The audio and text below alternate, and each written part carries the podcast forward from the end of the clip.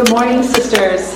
It's good to be with you this morning. Very happy to have an opportunity to talk about God. um, let's pray. Speak, O Lord.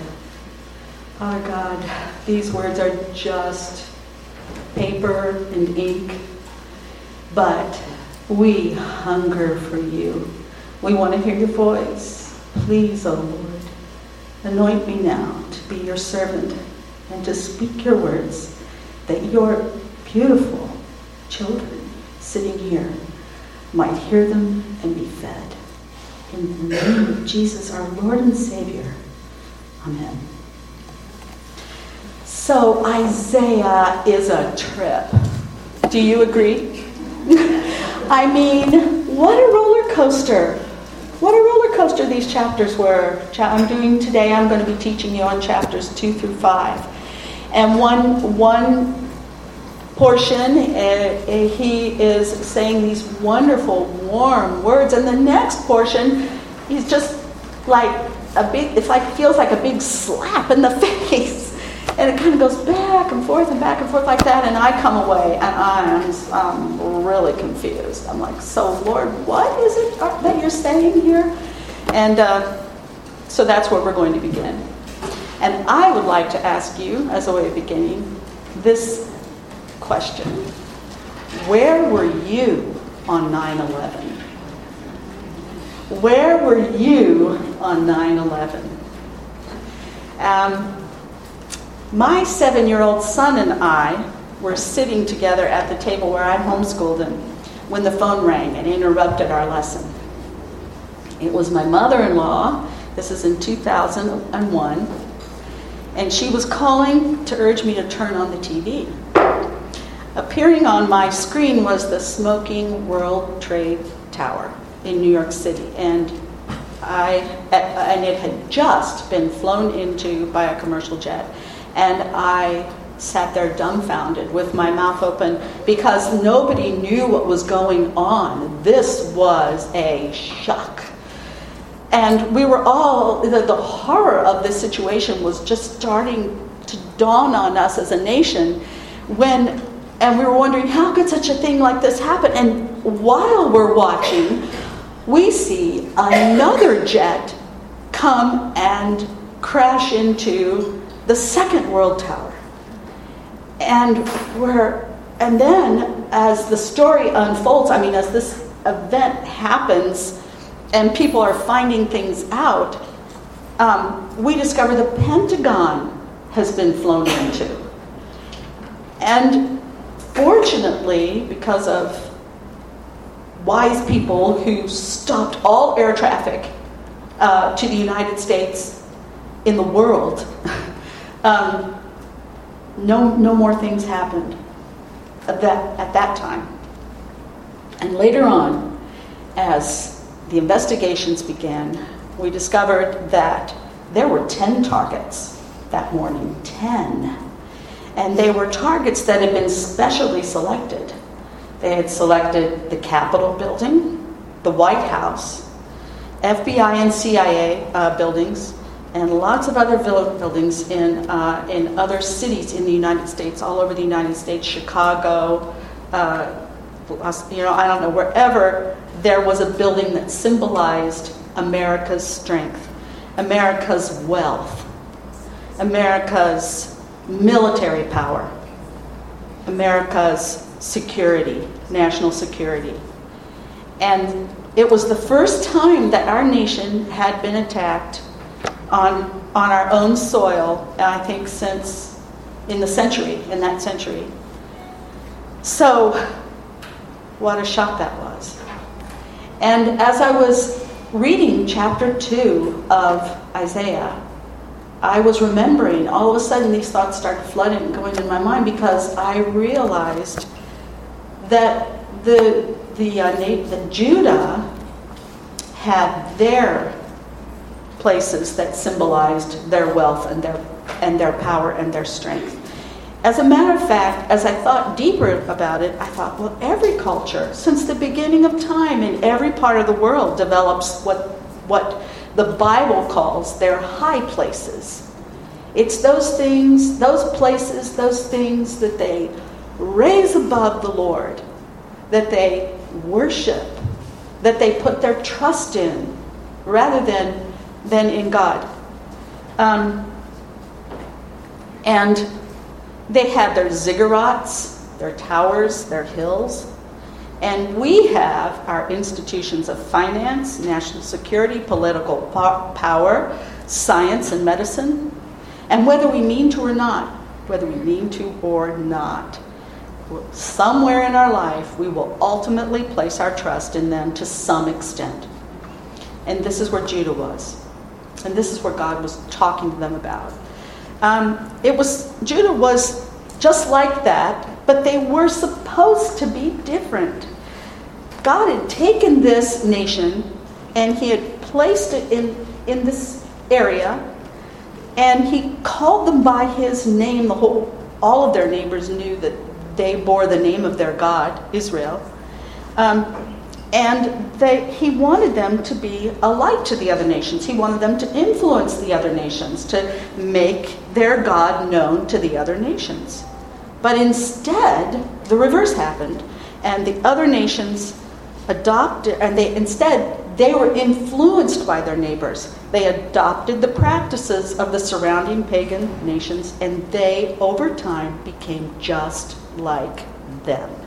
And when they became just like them, they became irrelevant and indistinct, and they blended right in. So, if you had an opportunity to work your way through the study today, uh, would you characterize these chapters, 2, 3, 4, and 5, as a song of love? Would you say, oh, that was a song of love? Well, yeah, me neither. So, what I characterized it as was judgment. Judgment. But love? And yet, judgment is not outside the bonds of God's love. God's judgment is not outside the bonds of his love. And we're about to, to see that. So, as I read chapters 2 through 5 and listened to them being read to me on the audio Bible, and I got to, to chapter 5 in particular, I could just hear and feel God's deep disappointment and grief towards his people. It was almost palpable. And there were some key verses. There was actually one key verse that just jumped out at me, and I, I begin to think of it as kind of the cornerstone of the book of Isaiah and the source of his deep grief, and the verse that seemed to pronounce the fundamental reason for why this entire book was written. And it was found in chapter 5, verse 13. And it says, So my people will go into exile far away from me because they do not know me. They do not know me.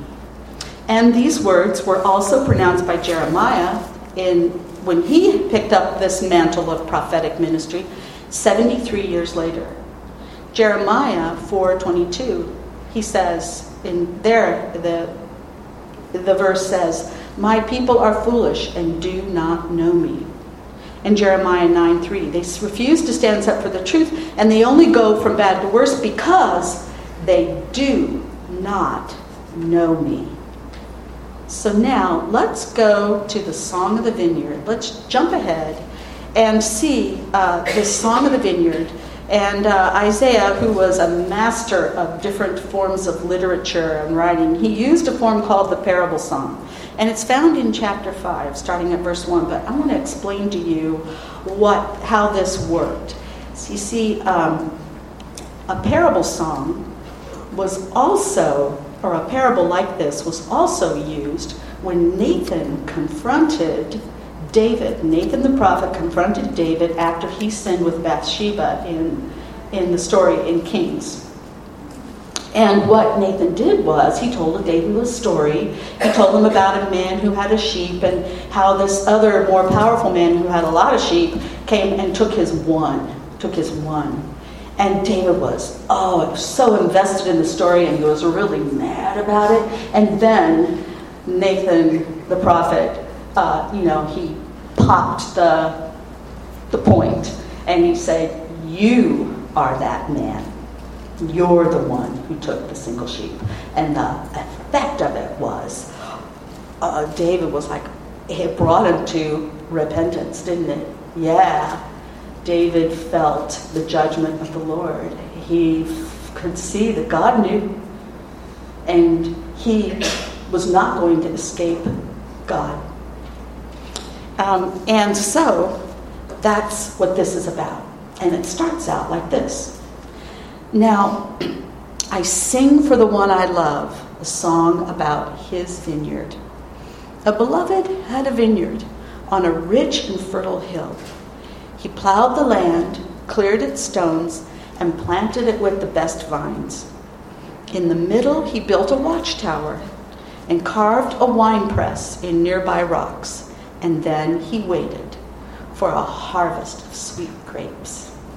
Ah, this expresses the Lord's hope and expectation, like a parent with a child. I mean, as I was reading this, I was going, oh, this makes me remember when I was creating a, a, a, an environment to raise my children in. And he, uh, it was a place of growth, rich and fertile. And he protected it with walls and hedges, and he's guarded it and, and a watchtower as he's looked out for, for its benefit and welfare. And he provided an opportunity for usefulness, the wine press which to me is like higher, you know, college. I don't know. But instead of the harvest that he should have gained, we read this. But the grapes that grew were bitter. Now, you people of Jerusalem and Judah, you judge between me and my, my vineyard. What more could I have done for my vineyard that I have not already done? I expected sweet grapes. Why did my vineyard give me bitter grapes? This is a fair question. Everything was set. He did everything he could think of, and the loss that he feels is deep. And he says, there was nothing for it but to begin again, and so he says this Let me tell you what I will do to my vineyard. I'm going to start again. I'll tear down its hedges and let it be destroyed. I'll break down its walls and let the animals trample it. I'll make it a wild place where the vines are not pruned. So this is this is kind of like all that care I gave to it. Uh, I'm just going to let it, it go. I'm letting it go where the vines are not pruned and the ground is not hoed, a place overgrown with briars and thorns. And I will command the clouds to drop no rain on it. No nation of Israel, the nation of Israel is the, and then here he pops it. The nation of Israel is the vineyard of the Lord's of heaven's armies. The people of Judah are his pleasant garden. He expected a crop of justice, but instead he found oppression. He expected to find righteousness, but instead he heard cries of violence. It's a description of the deep sin that afflicts, afflicts his people. The people had made a covenant with him, he had made a covenant with them. They acknowledge the covenant, but only superficially, because they engage in uh, the prescribed religious practices with no connection. It's like going to church and watching your clock and saying, okay, that's done. Check. However, their hearts are very far from Him. Where are their hearts? The answer is in chapter 2, verses 6 through 8. And if you guys will turn to that now, that's, this is where we're going to land. Chapter 2, verse 6. For the Lord has rejected his people, the descendants of Jacob, because they have filled their land with practices from the east and with sorcerers, as the Philistines do, their neighbors, the Philistines. Although they have the law and they know the ways of the Lord, they don't walk in them, and instead they participate in the superstitions and occult practices of their neighboring pagan cultures um, he says, they have made alliances with pagans. And by this time, the northern kingdom has become a vassal state of Egypt. That means that they pay tribute in exchange for protection. And they are hoping that, they're banking on, um, that Egypt will come to their rescue when, when they're uh, attacked, when they become attacked. He says in verse 7 Israel is full of silver and gold, and there is no end to its treasures.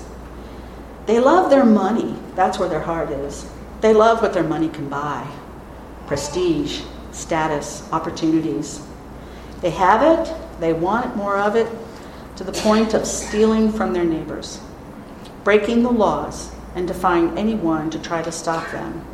And they, that's described in chapters 5, 8, and 19. And this is how that, that was transpiring. The land, if you will remember, had been parceled out to all these families. And the land belonged, these portions, that's when we say my portion, these portions have been farmed out to all the, the families of Israel and were never to be sold away from their families. They could be rented, though. So they did rent out their land sometimes. And these people who had a lot of money would come and rent the land, and after 50 years, they're supposed to give the land back to the families, but they didn't. They stole it, and they defied anyone to come and stop them. And in verse 19, of chapter 5, they say to God, So do something about it. What are you going to do, God? Do something.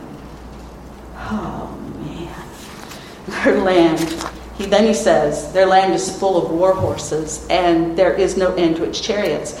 Because they put their confidence and their trust in the military might and in their national security that that provides. They think, oh, we've got all these chariots and horses. Nobody can hurt us. We're safe. We're safe. Their land is full of idols. The people worship things they've made with their own hands. And if you want to hear a really good sermon on idolatry, I have it on my desktop. It was preached by Alan Poole years ago. I don't remember when. I think it was when we were going through the Ten Commandments.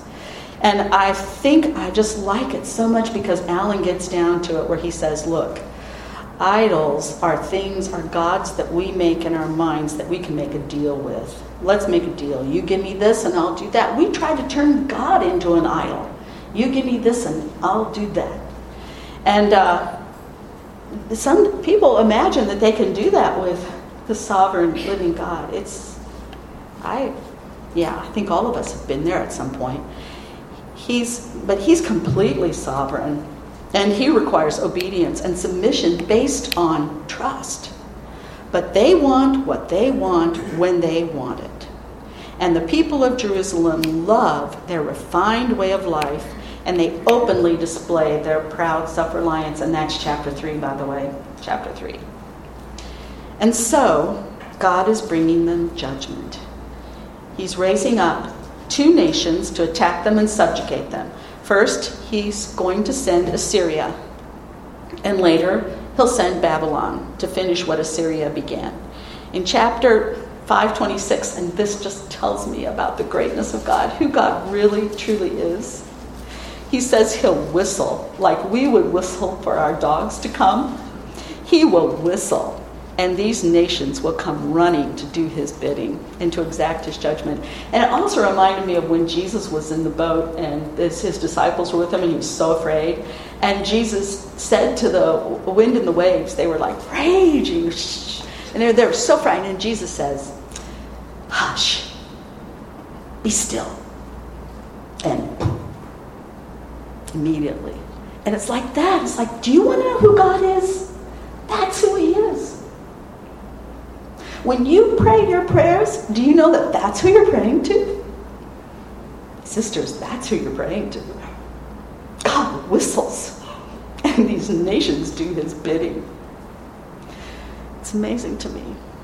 And then he says this He says, So now they will be humbled and will be brought low. And their reaction?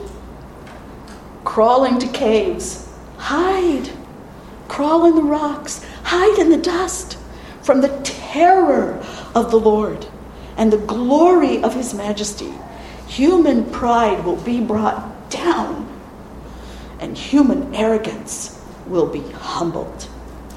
Only the Lord will be exalted on that day of judgment. For the Lord of heaven's armies has a day of reckoning. He will punish the proud and mighty and bring down everything that is exalted. He will cut down the tall, lofty cedars of Lebanon and mighty oaks of Bashan. He will level all those high places, the high mountains, the lofty hills. He will destroy all the great trading ships and magnificent vessels that we that are stood for their international trade. And then he says it again human pride will be humbled, and human arrogance will be brought down. Only the Lord will be exalted on that day of judgment. So there are two ways to respond to God's judgment repentance or defiance. But here's what we don't understand God's love and God's judgment are not mutually exclusive. One does not cancel out the other.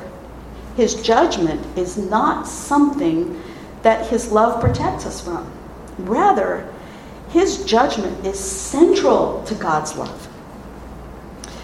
He loves us. God judges us. He judges the world because he loves us. And he wants us to live in communion with him and with each other. He wants a people that are not just called by his name. He wants a people that are a representation and an extension of himself and his righteous character. And as you read through Isaiah 2, you see that there's two sides to God's judgment. You will see that there's the mountain of the Lord, where he lovingly settles disputes between people and that have accepted his judgment. But we don't have to accept it, and many people don't. And there's the day of the Lord, when God's wrath destroys all that defies his divine authority. Both of those are talked about in, in uh, Isaiah chapter 2. Both of them are talked about. We can accept his judgment and repent or we can arrogantly and proudly defy it. And you know what, sisters? Sometimes we do one, and sometimes we do the other. However, we need to be both delivered from his wrath and brought under his edifying judgment. And this is how we meet God in Christ. Now, um, I didn't write this down, but I wanted to say this. If you want to see the wrath of God, sisters, Look at the cross of Christ, because that's where it is. That wrath of God, that judgment, that day of the Lord, it's at the cross. And you who are called by his name, who have said, I believe, I repent, I choose to walk in the ways of the Lord, like your verse on the cards are. By the way, those are at the back. I really hope each one of you gets it. It says, Come, let us go up to the mountain of the Lord, that he may teach us his ways, and that we may walk in his paths. That wrath of God was left at the cross. And the mountain of the Lord is, is where we stream into now. Um, I have a friend and neighbor, and uh, a lot of people know her because she's around here a lot, Rosaria Butterfield. And uh, she, I got to hear her say something once, and it was about pride. And um, she said that uh, um, uh, one time she said, You know, um, one day I was, uh, was just uh, repenting, and I said, Lord, what is it? And this is uh, before, as, as she was being dealt with at, at her conversion. And she said, What is it that separates? And, and she looks around and she sees all these, all of her pride posters. And they're, they're pride because she was the campus leader for LGBT issues, and her house was filled with this stuff, you know, like uh, t shirts and mugs and posters. But she said as she looked around the room, it went pride, pride, pride, she looks around and she goes, Pride. so this is what she wrote. I asked her, Can you give me that paragraph? And I can just read it because you say it better than I do. She says, There's only one thing to do. This is what she writes. When you come face to face with the living God, repent and believe. Repentance means to turn around or change your mind. I could only think of one sin, she says, from which to repent pride.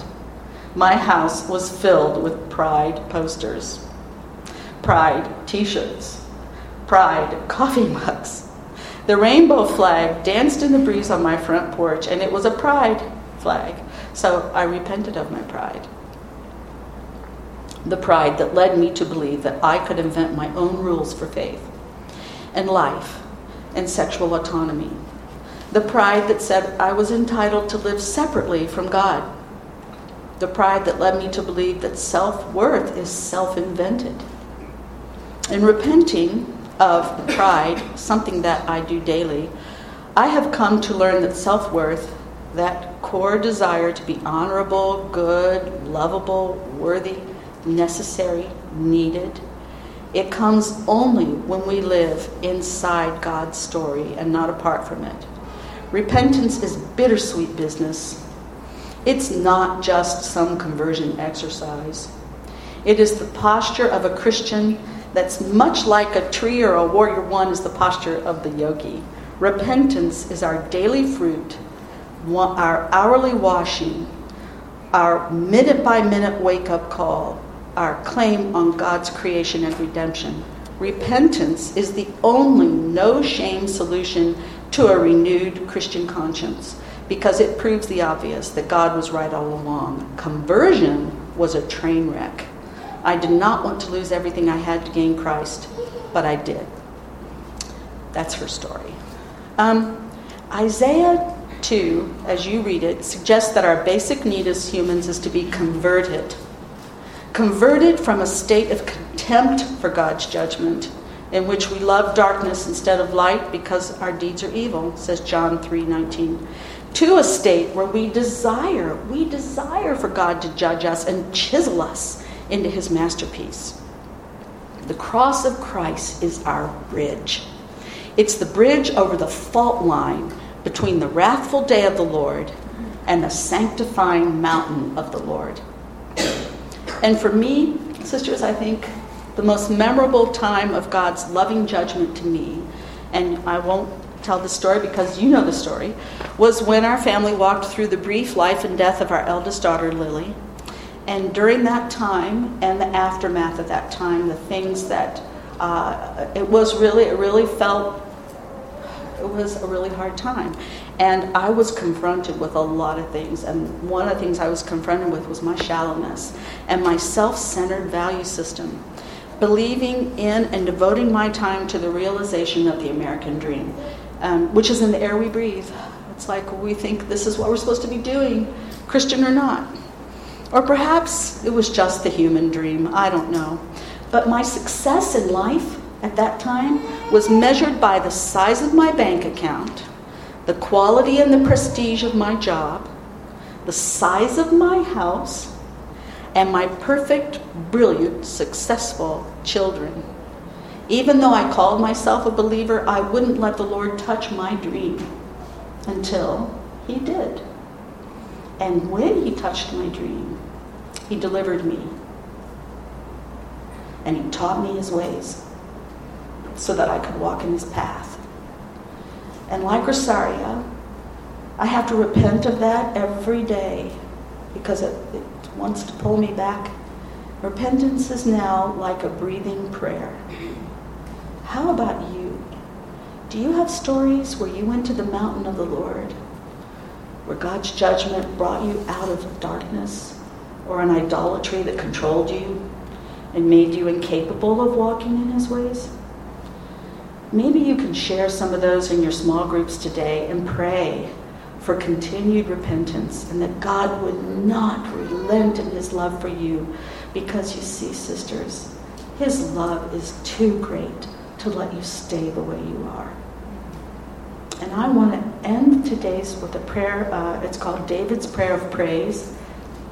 It's found in 1 Chronicles 29. I love praying this prayer because for me, and I think for all of us, it sets everything in the right orbit of who God is and how we, where we are in, in relation to Him. He is exalted and we are humbled. So, sisters, let's pray. Oh Lord, may you be praised forever and ever. Yours, Lord, is the greatness, the power, the glory, the victory, and the majesty. Everything in the heavens and on earth is yours, O Lord. We adore you as the one who is over all things. Wealth and honor come from you alone, for you rule over everything. Power and might are in your hand, and at your discretion, people are made great and given strength. O oh, our God, we thank you and praise your glorious name. Amen.